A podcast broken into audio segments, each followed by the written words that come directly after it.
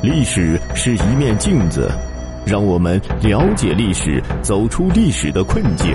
朋友们，欢迎您收听《中华上下五千年》。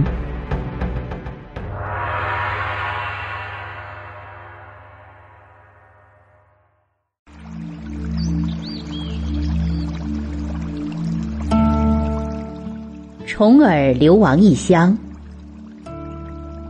晋公子重耳的父亲晋献公，生了申生、重耳、夷吾、奚齐和卓子五个儿子。晋献公年老时，听宠妃骊姬的话，要把他和骊姬生的小儿子奚齐立为太子，杀了太子申生。重耳和夷吾也分别逃到国外去了。重耳逃到了敌国。晋国有才能的人，大多数也跑出来跟着他。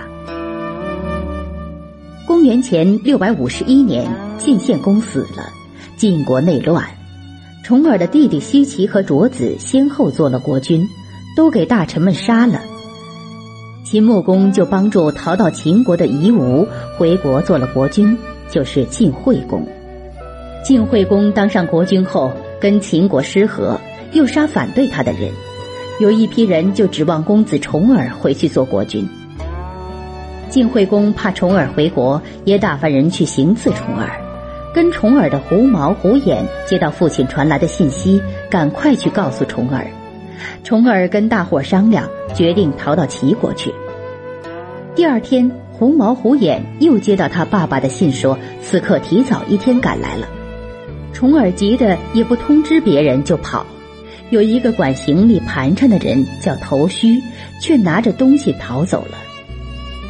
重耳这一帮一无所有的难民要到齐国去，得经过魏国。魏文公吩咐管城门的人不许他们进城。重耳和大伙饿着肚子，绕到五路，经河南清丰西北，向田边几个庄稼人要点吃的。几个庄稼人给了一块土疙瘩，还嘲弄他们。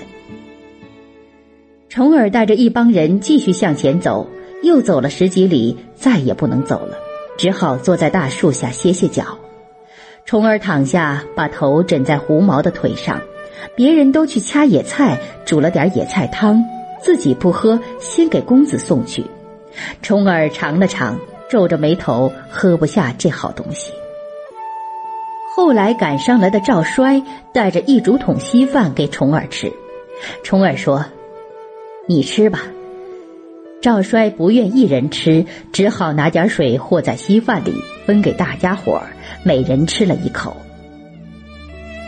重耳他们好容易到了齐国，齐桓公那时还没去，他摆酒接风，叫跟着公子的人都安心住下。谁知没多久，齐桓公死了，齐国也起了内乱，他们只得去投奔宋襄公。宋襄公刚吃了败仗，大腿受了伤，正在害病，就派公孙固去迎接，也像齐桓公那样待他们不错。过了些日子，公孙固告诉重耳的随从胡衍，指望宋国发兵护送公子回去，宋国还没有力量。没法子，他们又离开宋国，到了郑国。郑国的国君认为重耳在外边流浪了这么些年，一定是个没出息的人，理也不理他。他们只好去了楚国。楚成王把重耳当做贵宾，还用招待诸侯的礼节去招待他，两个人做了朋友。重耳对楚成王说：“我真想不出怎么报答大王的恩典。要是我能回国，愿意跟贵国交好。万一发生战争。”我就退避三舍。古时候行军三十里为一舍，退避三舍的成语就是这样来的。楚成王的大将程德臣一听，气得偷偷对楚成王说：“重耳将来一定忘恩负义，不如趁早杀了他。”楚成王不肯。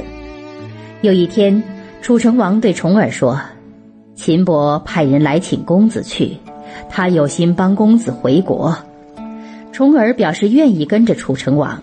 楚成王说：“秦国跟贵国离得近，早晨动身，晚上就可以到了。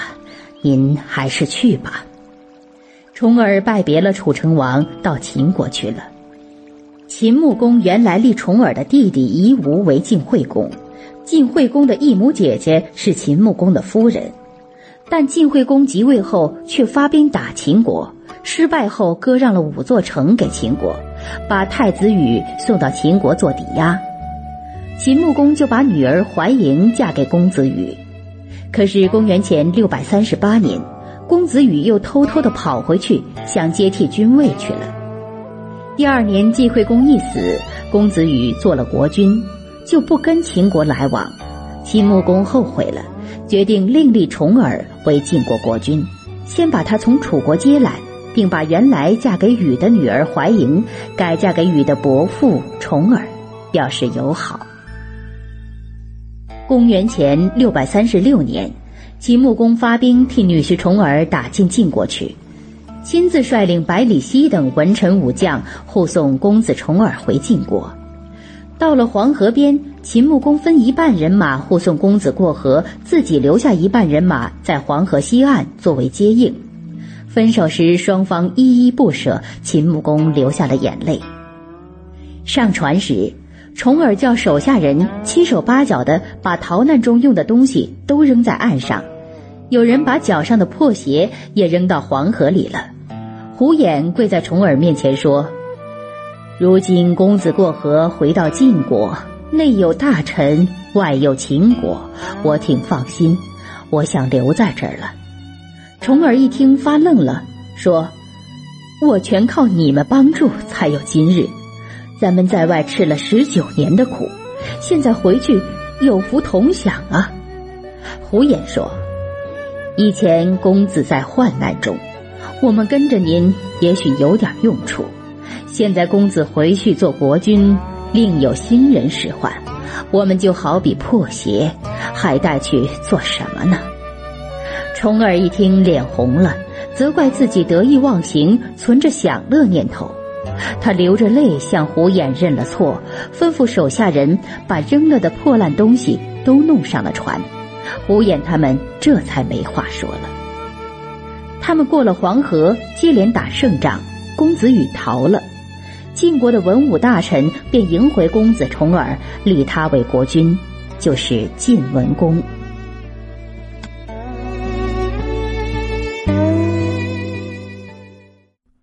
好的，朋友们，本集播讲完毕，感谢您的收听，欢迎您订阅并转发。